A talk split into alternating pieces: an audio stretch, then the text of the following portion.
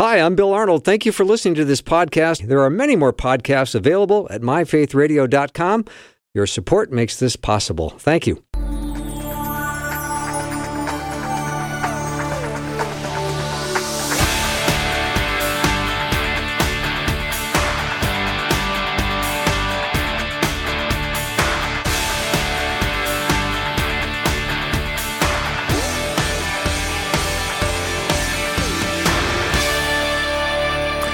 And a warm welcome to the afternoon show. I'm Bill Arnold, and it is uh, today we're going to do Guy Talk or Guys Who Talk. So, as you know or don't know, this is the uh, two hour program where you ask questions and we do our very best to answer them. We've got a, a stellar lineup today. All you have to do is text your questions over 877 933 2484. Again, 877 933 2484.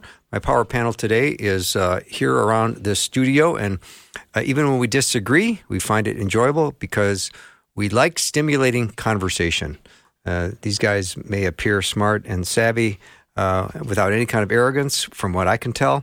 Um, and they take your questions and the Word of God very seriously and without taking themselves too seriously. So I find these men relatable and debatable. So you forgot good looking. Well, I, I was going to get to that, but Okay. you jumped in, so now I'm not going to say it. Sorry. So my power panel today is Jeff Verdoorn, Tom Parrish, and Greg Bourgond. That's the lineup.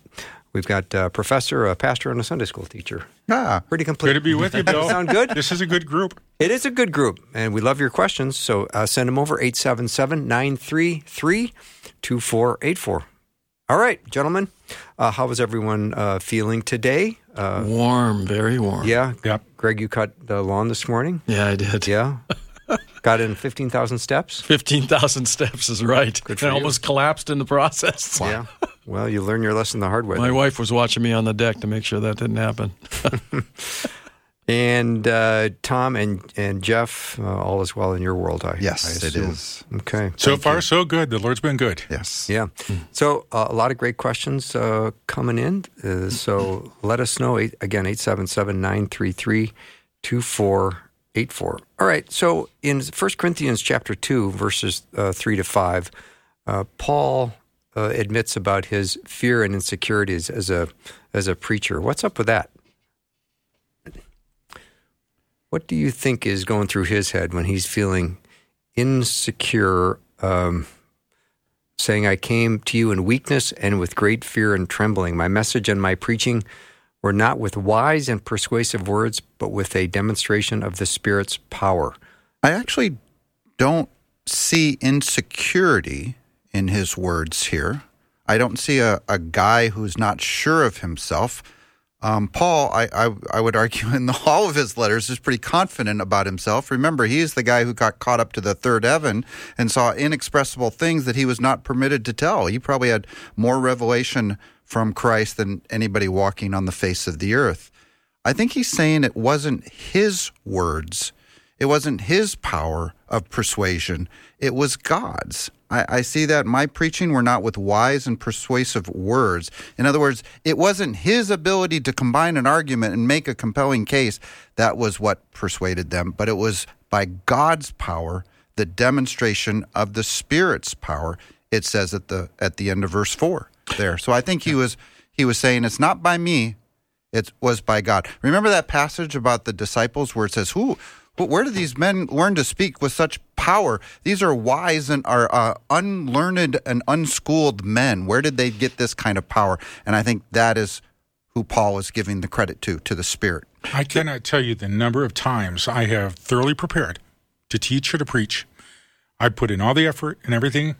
Little bit of butterflies going in because it's still, you know, you're going in. It's a big responsibility, and yet, oftentimes the Lord will bring something to mind, or He will move in somebody who asks a question that suddenly opens a door I was not planning on.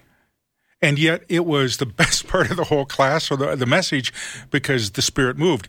And what it reminded me is this I'm a vessel. I recognize that.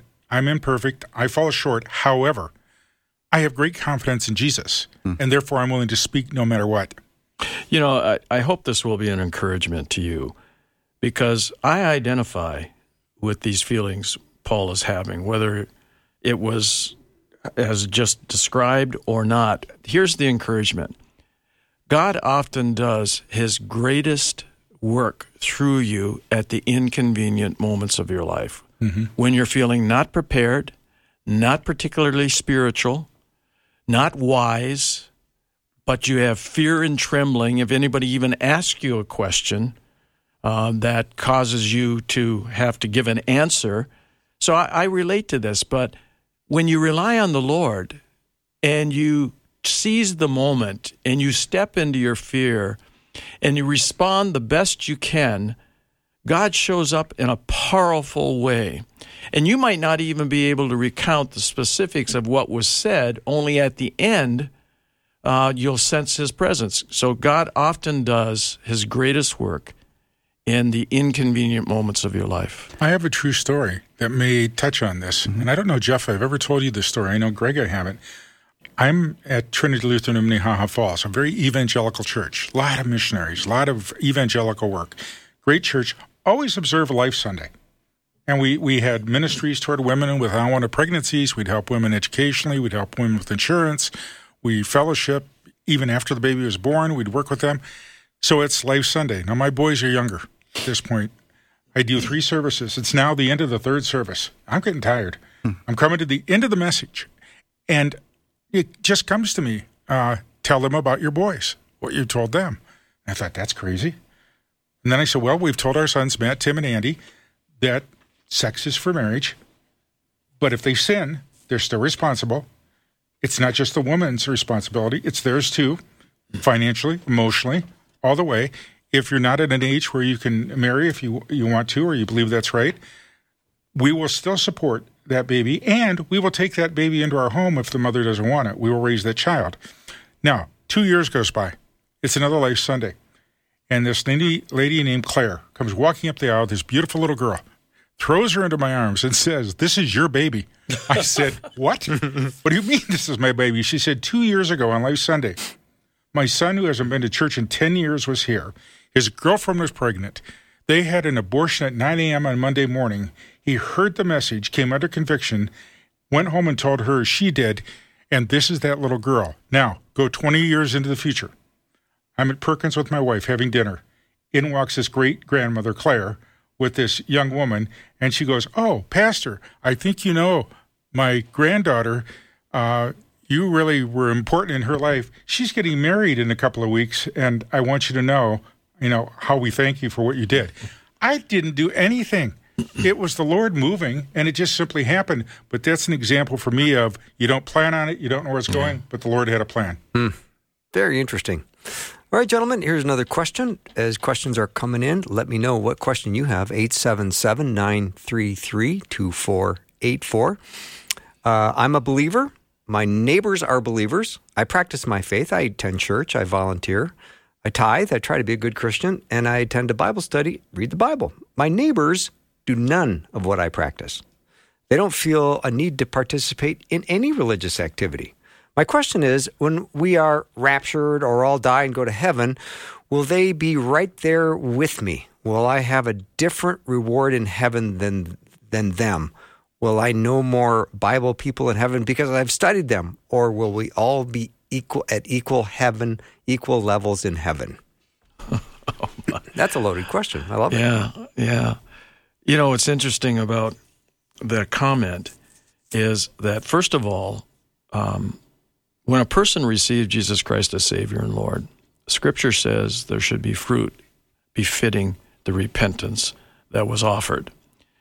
And so sometimes there's a gestation period, I've noticed, when people make a commitment to Christ, and then all of a sudden, it just one day it blossoms. The seed has been sown. So I'm less um, anxious to go ahead and immediately think that that individual can't possibly be saved. First of all, um, as we said in a previous show, uh, Jesus or God knows those who are His. Now, when it comes to what's going to happen when we're taken out of this world, when we either by the rapture or if we die and we're into the presence of the Lord, we all go before the judgment seat of Christ, where we um, are uh, given uh, rewards for how we've lived our life. Not that it had anything to do with our salvation, but it had everything to do with the fruit that followed that commitment. So I think there is going to be some differentiation at that point. And if it's true, and if they continue on the way that they are, um, it's up to the Lord to determine whether or not they're saved. And if they are saved, there's going to be a, a, in a sense a reckoning at the judgment seat of Christ in terms of the rewards that will be received. So it's not a matter of coming in at the same level. All all of us are coming in, but it's the idea that God will give some rewards and maybe some of them they won't. Did the questioner did they state that their neighbor is a believer? Yes. They did at the They're beginning? believers, but but not interested in religious activity or, or anything. Right. Yeah. So I think scripture declares that faith is the criteria for salvation, right? If you confess with your mouth that Jesus is Lord and believe in your heart that he was risen from the grave, you will be saved. Remember the story of the jailer in Acts where Paul is in jail and the earthquake comes and opens everything up and the jailer rushes in. He's about to kill himself because he thinks everybody's gone. But Paul says, No, wait, wait, wait, we're still here. And and I think understanding and probably hearing Paul and his fellow prisoners singing and worshiping God the, the whole night prior to this, he says, Sir, what must I do to be saved? And Paul says, Believe in the Lord Jesus Christ, and you'll be saved. Uh, Ephesians 2 8 and 9 says, We're saved by faith. But then, Greg, as you were just saying, the next verse in Ephesians 2, verse 10 says, Created in Christ Jesus to do good works. Yeah. So salvation comes from faith. Now that you're saved, God wants you, desires you, has made you to do good works. Now, we can never see another man's heart. Only God can see another man's heart.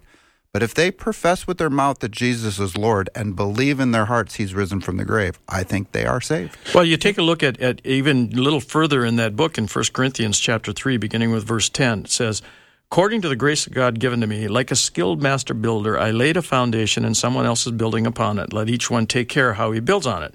For no one can lay a foundation other than that which is laid, which is Jesus Christ, which is what you're referring to, Right. Jeff. Now, if anyone builds on the foundation with gold, silver, precious stones, wood, hay, straw, each one's work will become manifest, for the day will disclose it, because it will be revealed by fire, and the fire will test what sort of work each one has done. If the work that anyone has built on the foundation survives, he will receive a reward. If anyone's work is burned up, he will suffer loss, though he himself be saved, but only as through fire. What's interesting about those six elements, three of them are very combustible when it comes to fire wood, hay, and stubble. So we may think we've done things for the Lord, but it may be evaluated as wood, hay, and stubble. When it comes to the other three metals, they're purified by fire. By fire, they become even more pure.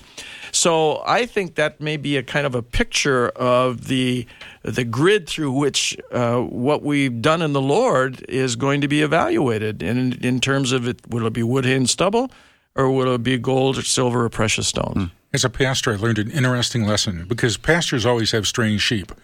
I mean, people come to church, they make a commitment to Jesus, and then you don't see them again, or they rarely show up Christmas and Easter. And I used to go and appeal to them. Well, you're you're a member of the church. You know, you were raised this. You know, you should be. Didn't get anywhere. And then one day, in my heart, I don't know what conviction the Lord brought me under, but I started talking to people. I'd say, Jeff, you know, what does Jesus want you to do? Jeff, do you think Jesus wants you there among fellow believers? Jeff, are you serving Jesus in what you're doing in a way that he'd be honored and the angels are clapping in heaven? And once I began to do that, it got it away from me and what I wanted.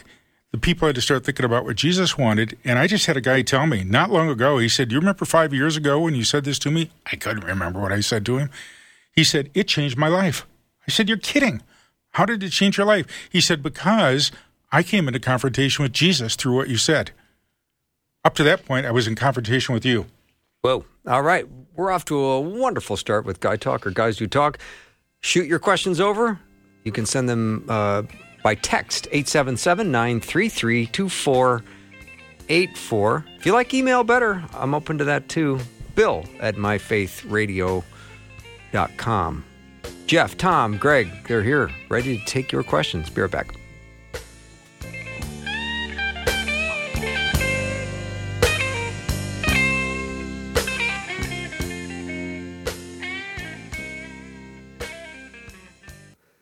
Hi, this is Bill Arnold. You might be the kind of person that goes to Paris and still listens to Faith Radio on the app. Or you might be more like the person that goes into the next room in your apartment and listens.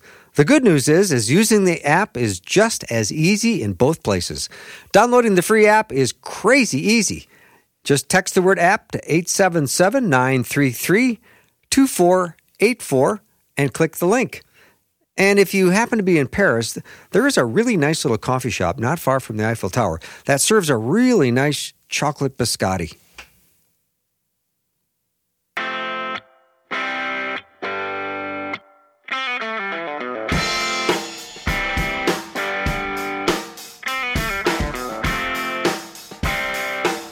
We're back. Guy Talk. Guys who talk, let me know what questions you have.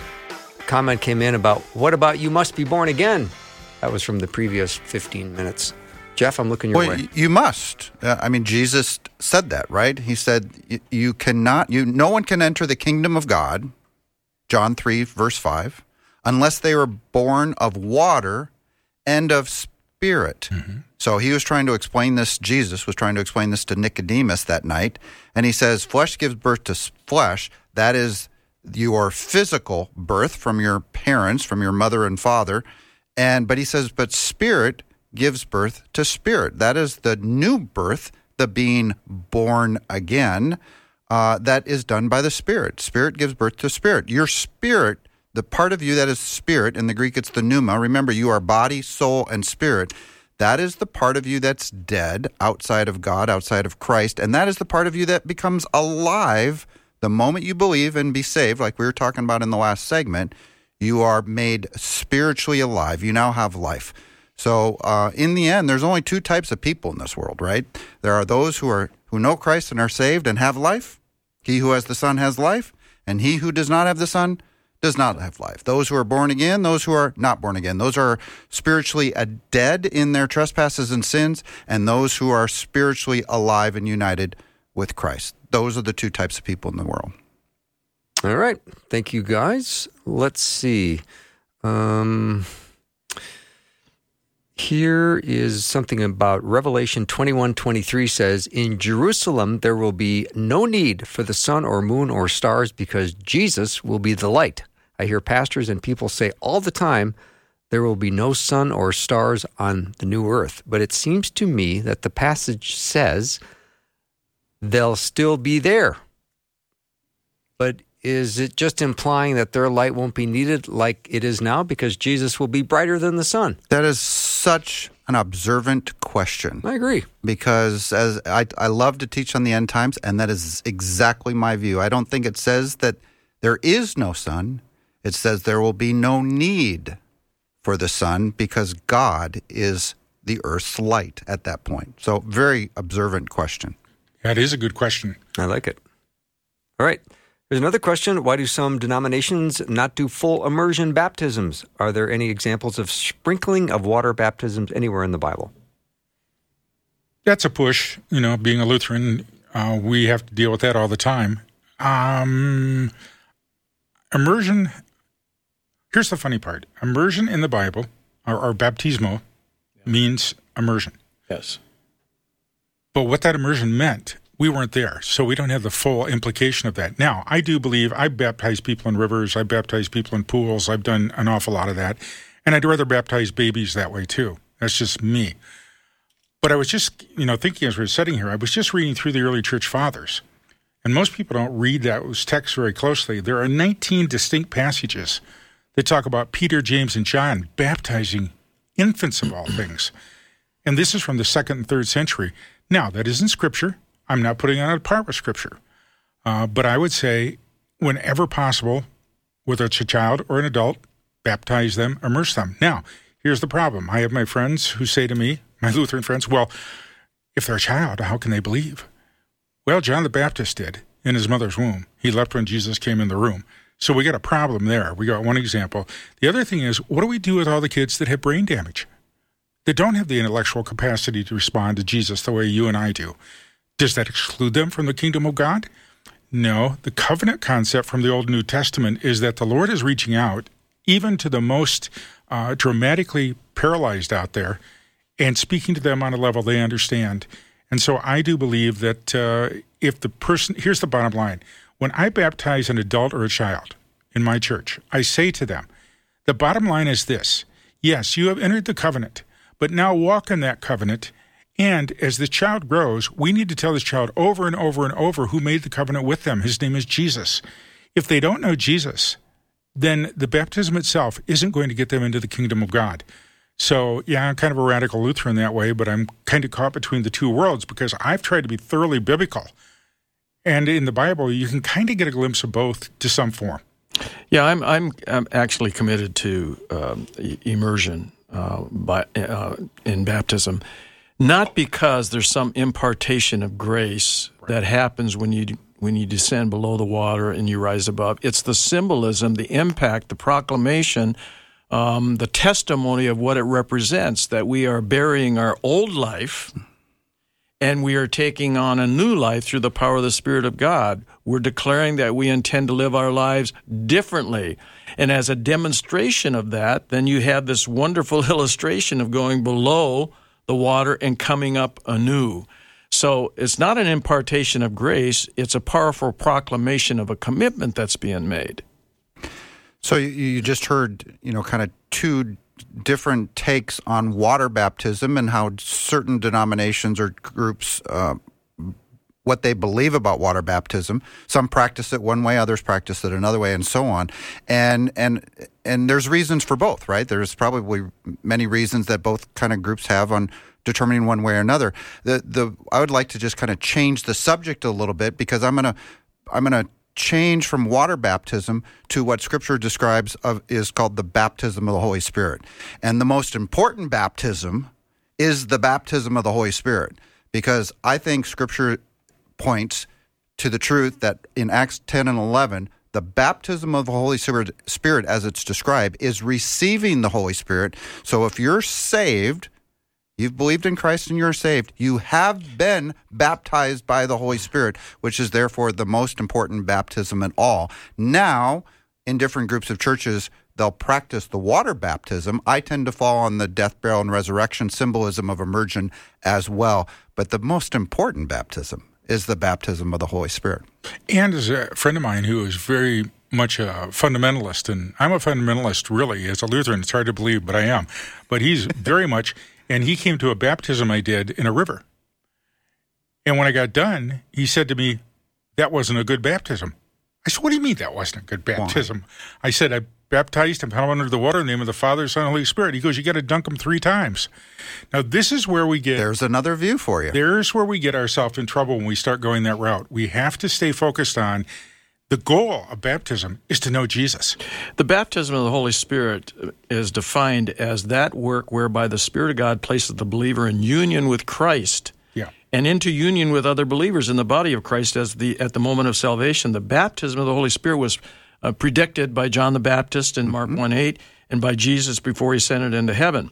So um, the idea is is that it it happens at the moment of conversion. Agreed. All right, Agreed. gentlemen, off to a great start. Keep your questions coming. 877 933 2484. Again, 877 933 2484. There's no question that we uh, are not afraid of, exception of a few here and there. All right. we'll be right back.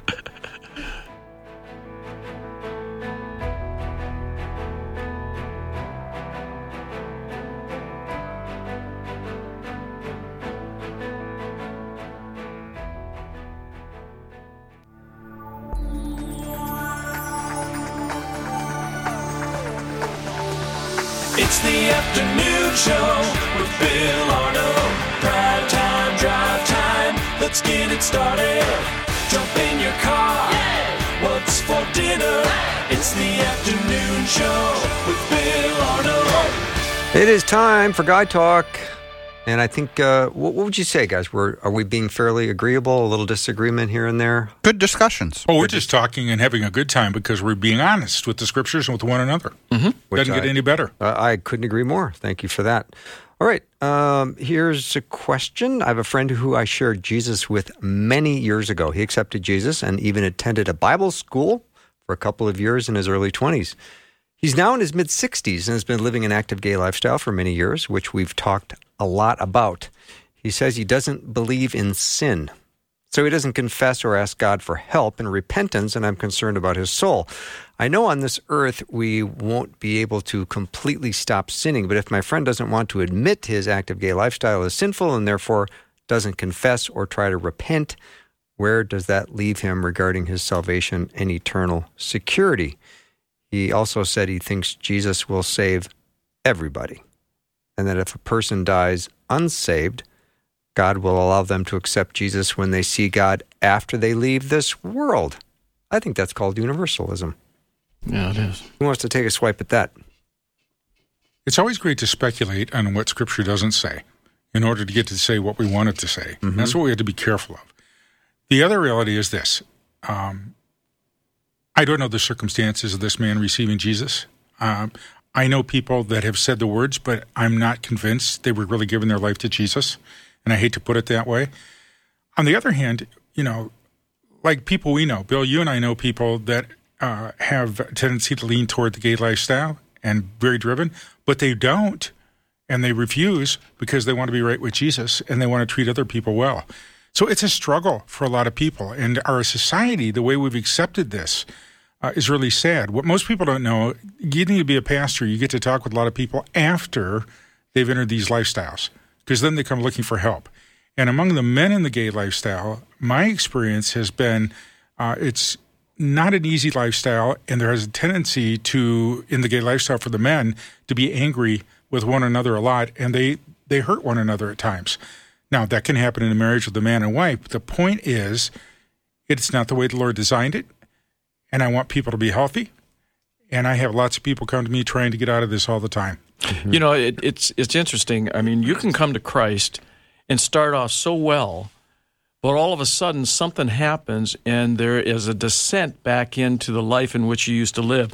Now, Ephesians chapter 4, beginning with verse 17, talks about this downward progression.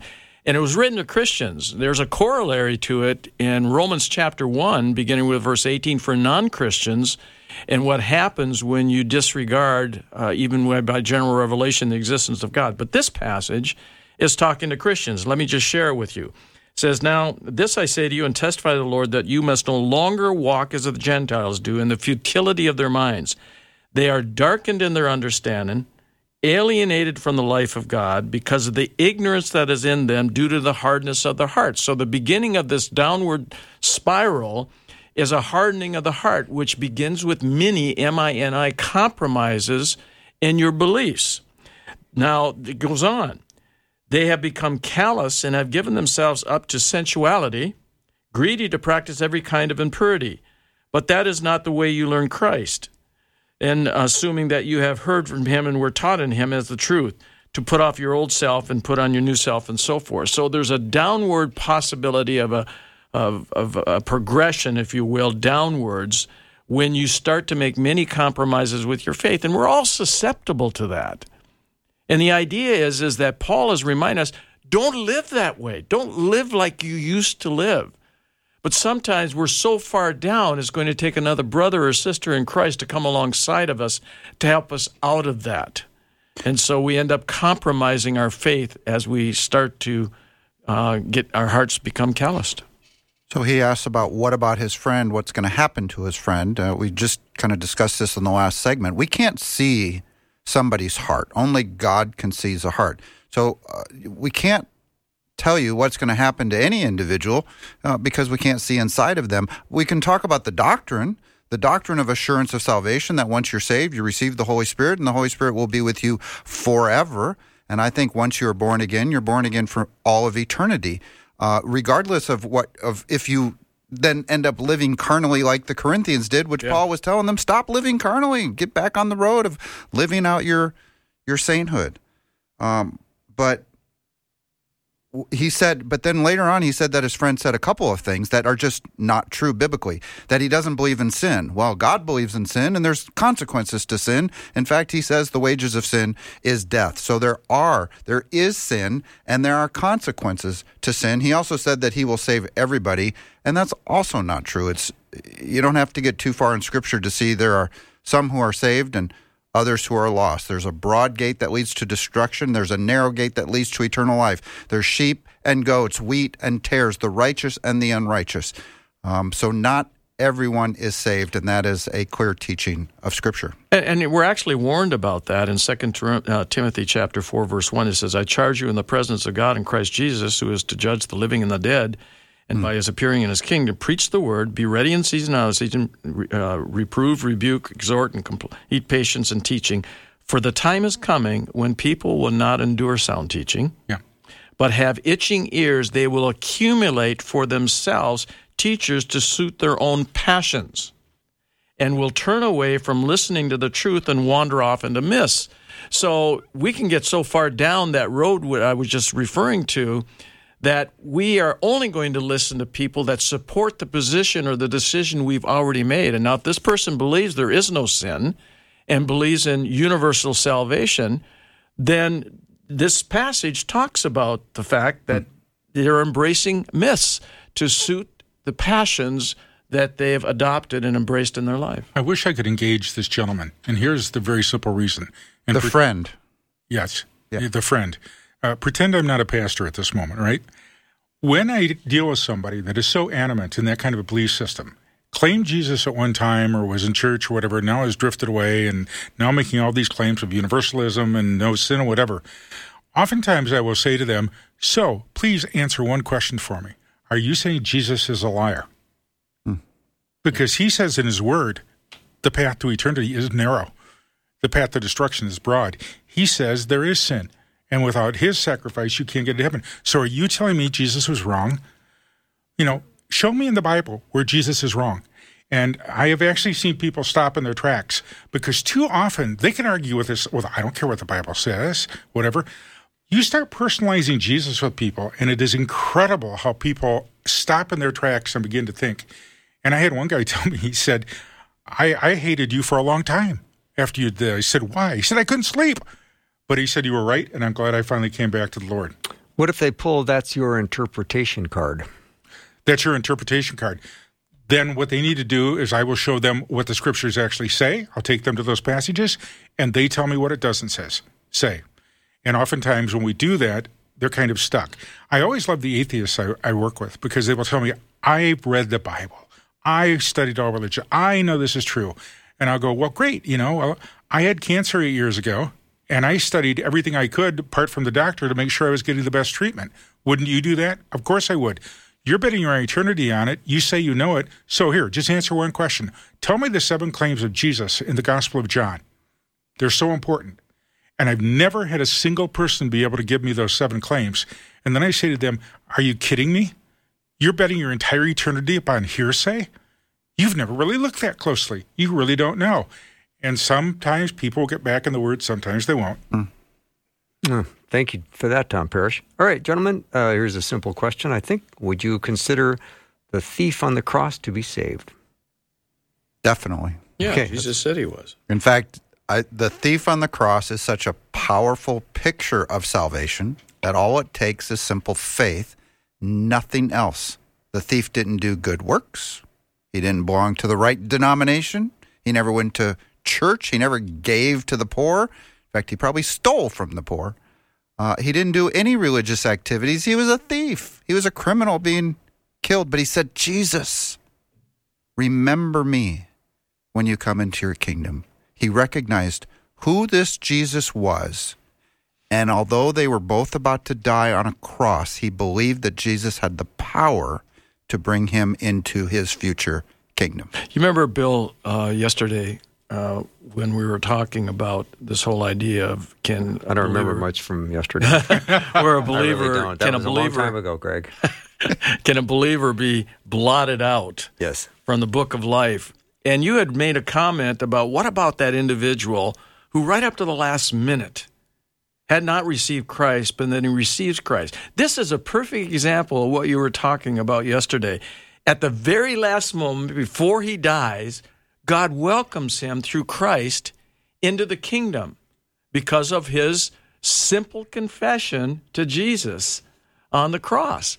So there's evidence that God's not finished with you yet, but I'm encouraging you not to wait until you're on your deathbed because you don't even know if you're going to be aware at the moment. But here's an example that even at the very last 2nd mm-hmm. God embraces him into heaven. This is why the name of Jesus is so offensive to the world. And even in the church, we have a hard time with it because, as you said, Jeff, simply trusting Jesus, calling on his name, and you're saved. Well, what else do you have to do? Well, you don't have to do anything else. You trust in Jesus, and that's offensive to most hmm. people. And the devil goes to work on us. You got to be kidding. There's got to be a lot more than that. And that's where we have the battles. You won't have to do something else, but you're compelled to want to do something else for the glory of God. Yep. God says there's no other name under heaven that by which men can be saved except for the name of Jesus. I, was talking to somebody once and they said, Do you know that the name of Jesus and God is the only name around the world in different cultures and different languages that is used as a curse, right? People say God this and Jesus that and so on. Nobody ever uses the name of you know, Buddha damn or, you know, Muhammad this or whatever. Why is that? I think it's because Satan knows there's no power in any other name, and no other God has given the command that you will not use my name in vain other than the one true God. And that's why that's common around the world. You ever I- go duck hunting? Uh, no pheasant hunting. You don't shoot dead ducks. You only shoot the ones that are flying, and Jesus is the only one that's flying. There you go. All right, Greg, I'm looking your direction because we were talking about that your name's blotted out. The question is if an eight month pregnant woman is not saved and the rapture happened, would the child go up to heaven? Absolutely. Okay. Absolutely, because that child it's, it, it, it is seen as a human being at the moment of conception.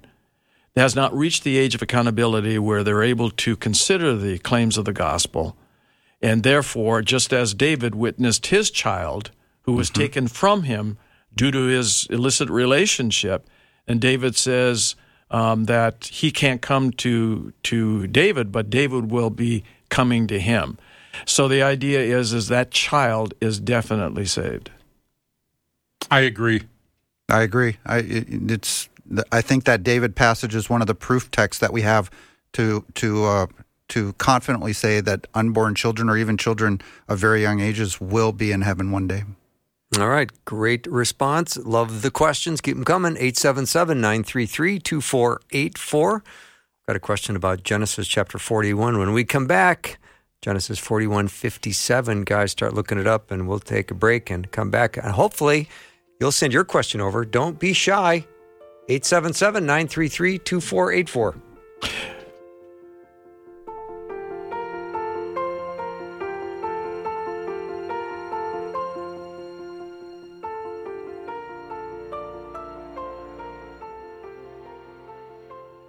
Faith Radio and Afternoons with Bill podcasts are available because of listener support. If you are a supporter, thank you so much. Becoming a supporter today by visiting myfaithradio.com.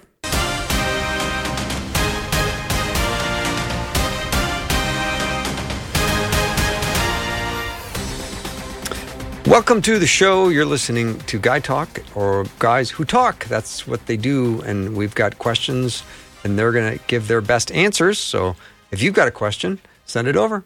Uh, the text is 877 933 2484. If you're a little bit more comfortable with email, I'll check my emails as well. It's bill at myfaithradio.com. So uh, here's the question that came from Genesis chapter 41, verse 57 says, Moreover, all the earth came to Egypt to Joseph to buy grain because the famine was severe all over the earth. Question Did they know that the earth was round back then? And did people from every country, even those on the other side of the globe, come seeking grain? And also Genesis 44 5 and 44 15 talk about Joseph and his divination cup. Did Joseph practice divination? Who wants to go The Earth is round. We're sh- we know that for sure. Okay, just checking. You guys are geniuses. I'm delaying here.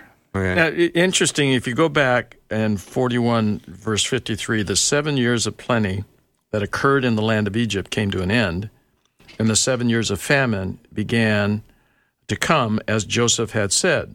There was famine in all lands, but in all the land of Egypt there was bread. When all the land of Egypt was famished, the people cried to Pharaoh for bread. Pharaoh said to all of the Egyptians, Go to Joseph.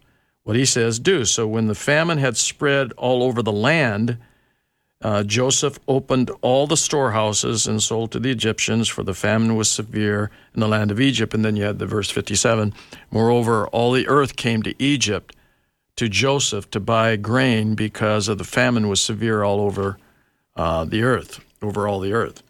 So it's hard to to to read into this um, and say that it could only be near the countries surrounding Egypt. So whatever the world was considered to be the world at that time, in terms of the places in which were inhabited, it's very possible that there was a famine that was worldwide. I mean, that's just what the passage says. Or it could be an hyperbole to describe the immediate environs of which they're around, uh, the immediate countries which they're around. So it's it's just hard to say which is which.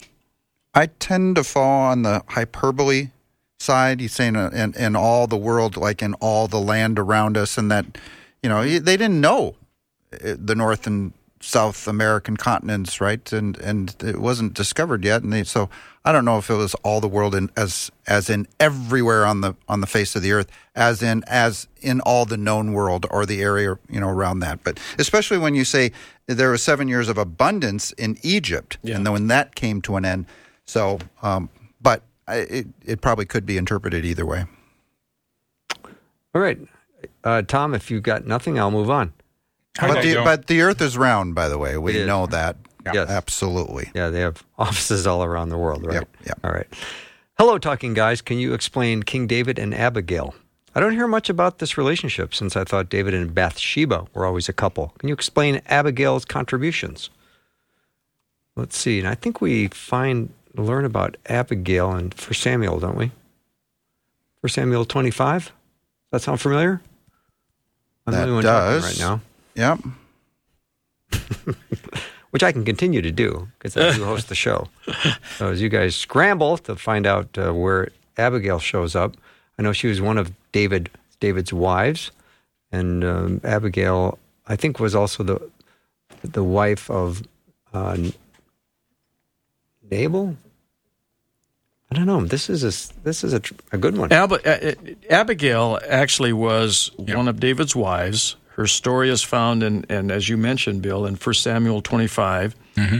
At the beginning of the story, Abigail is the wife of a wealthy man called Nabal. You remember the story now? Who lived in a town called Maon in the wilderness of Paran, an area near the Sinai Peninsula. Abigail was an intelligent and beautiful woman, the scripture says in, in 1 Samuel 25 3, who saved her husband and his household, prevented David from doing something rash, and secured an unexpected future for herself. That's how she actually became the wife of David. So um, we find it in 1 Samuel chapter 25. All right. That's what I'm seeing here. Cool. Thing. All right, my five year old daughter was recently exposed to the concept of ghosts in the context of Halloween. She's curious and wants to know what they are. I want to give her a truthful answer. What should I tell her? Disembodied spirits? Is that a ghost? Yeah, I mean, we have several descriptions of spiritual beings, if you will, um, but primarily we have in Scripture angels, uh, and we have good and fallen angels, and then we have demons. Demons are always portrayed as bad, uh, some kind of disembodied spirit of some sort or another.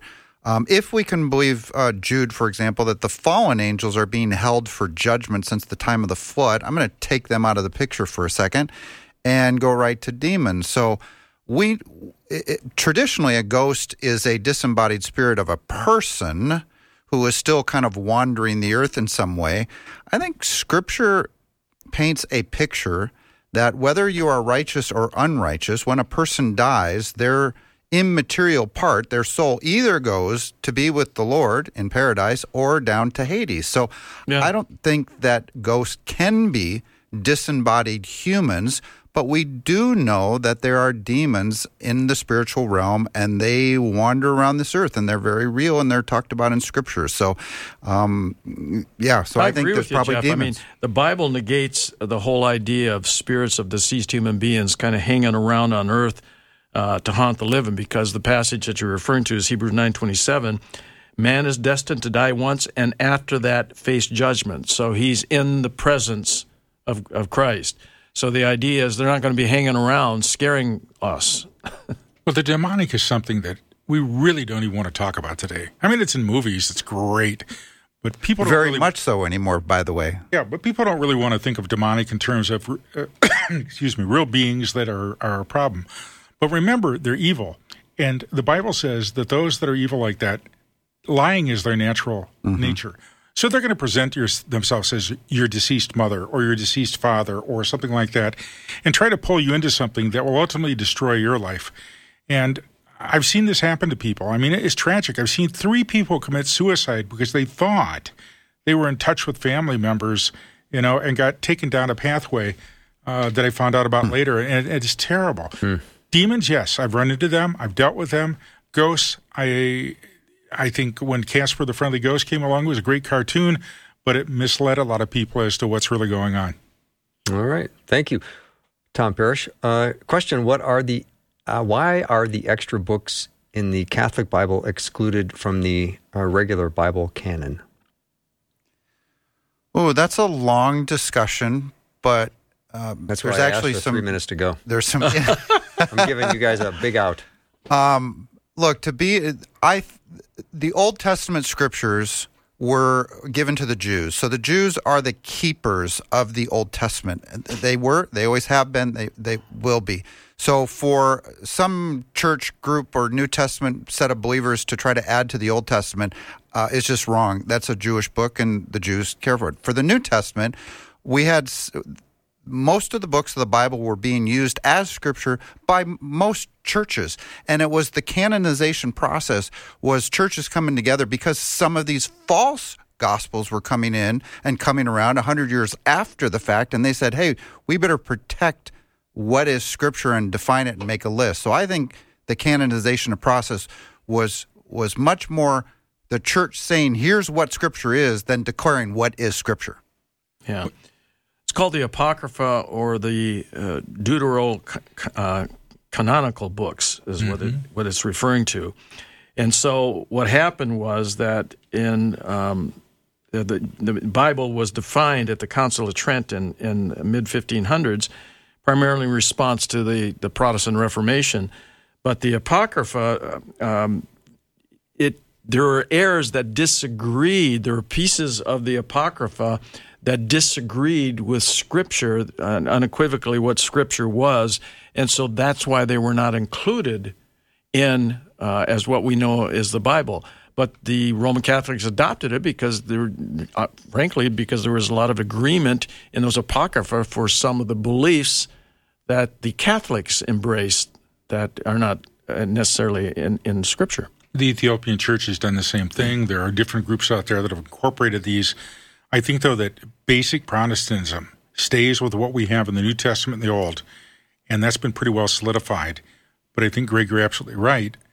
The Apocrypha helps uh, certain theologies or teachings that we wouldn't support from Scripture. Yeah, and some of the examples are, for instance, that are in the Apocrypha are praying for the dead, where Scripture uh, in no way says that that we should do that. Petitioning saints in heaven for their prayers, worshiping angels, almsgiving uh, as a means of atoning for sins. So those were some of the errors that that uh, we're talking about, and that's why they didn't weren't included in the uh, six six books. And very of the Bible. specifically, I love there's a scene in Revelation where John is getting a vision from the angel and he bows down to this angel, and the angel says, John, get up. Get up, I'm a fellow servant just like you. Worship God alone. So we never, never worship, worship angels. All right, gentlemen, that was a fast hour. Wouldn't you all agree? Very Indeed. Very fast. Yeah, no, there's some great questions that came in this hour, which we didn't quite get to, but we have a whole another hour ahead.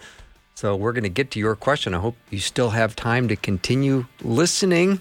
And if you can't, check out the podcast because your question will show up in hour two. In the meantime, there's lots of other people that I know would love to get their questions on air. So send them over 877 933 2484.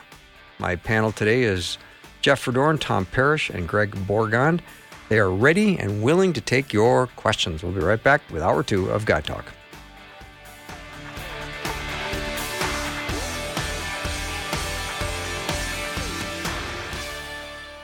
Thanks for listening. Programming like this is made available through your support. Information available at myfaithradio.com.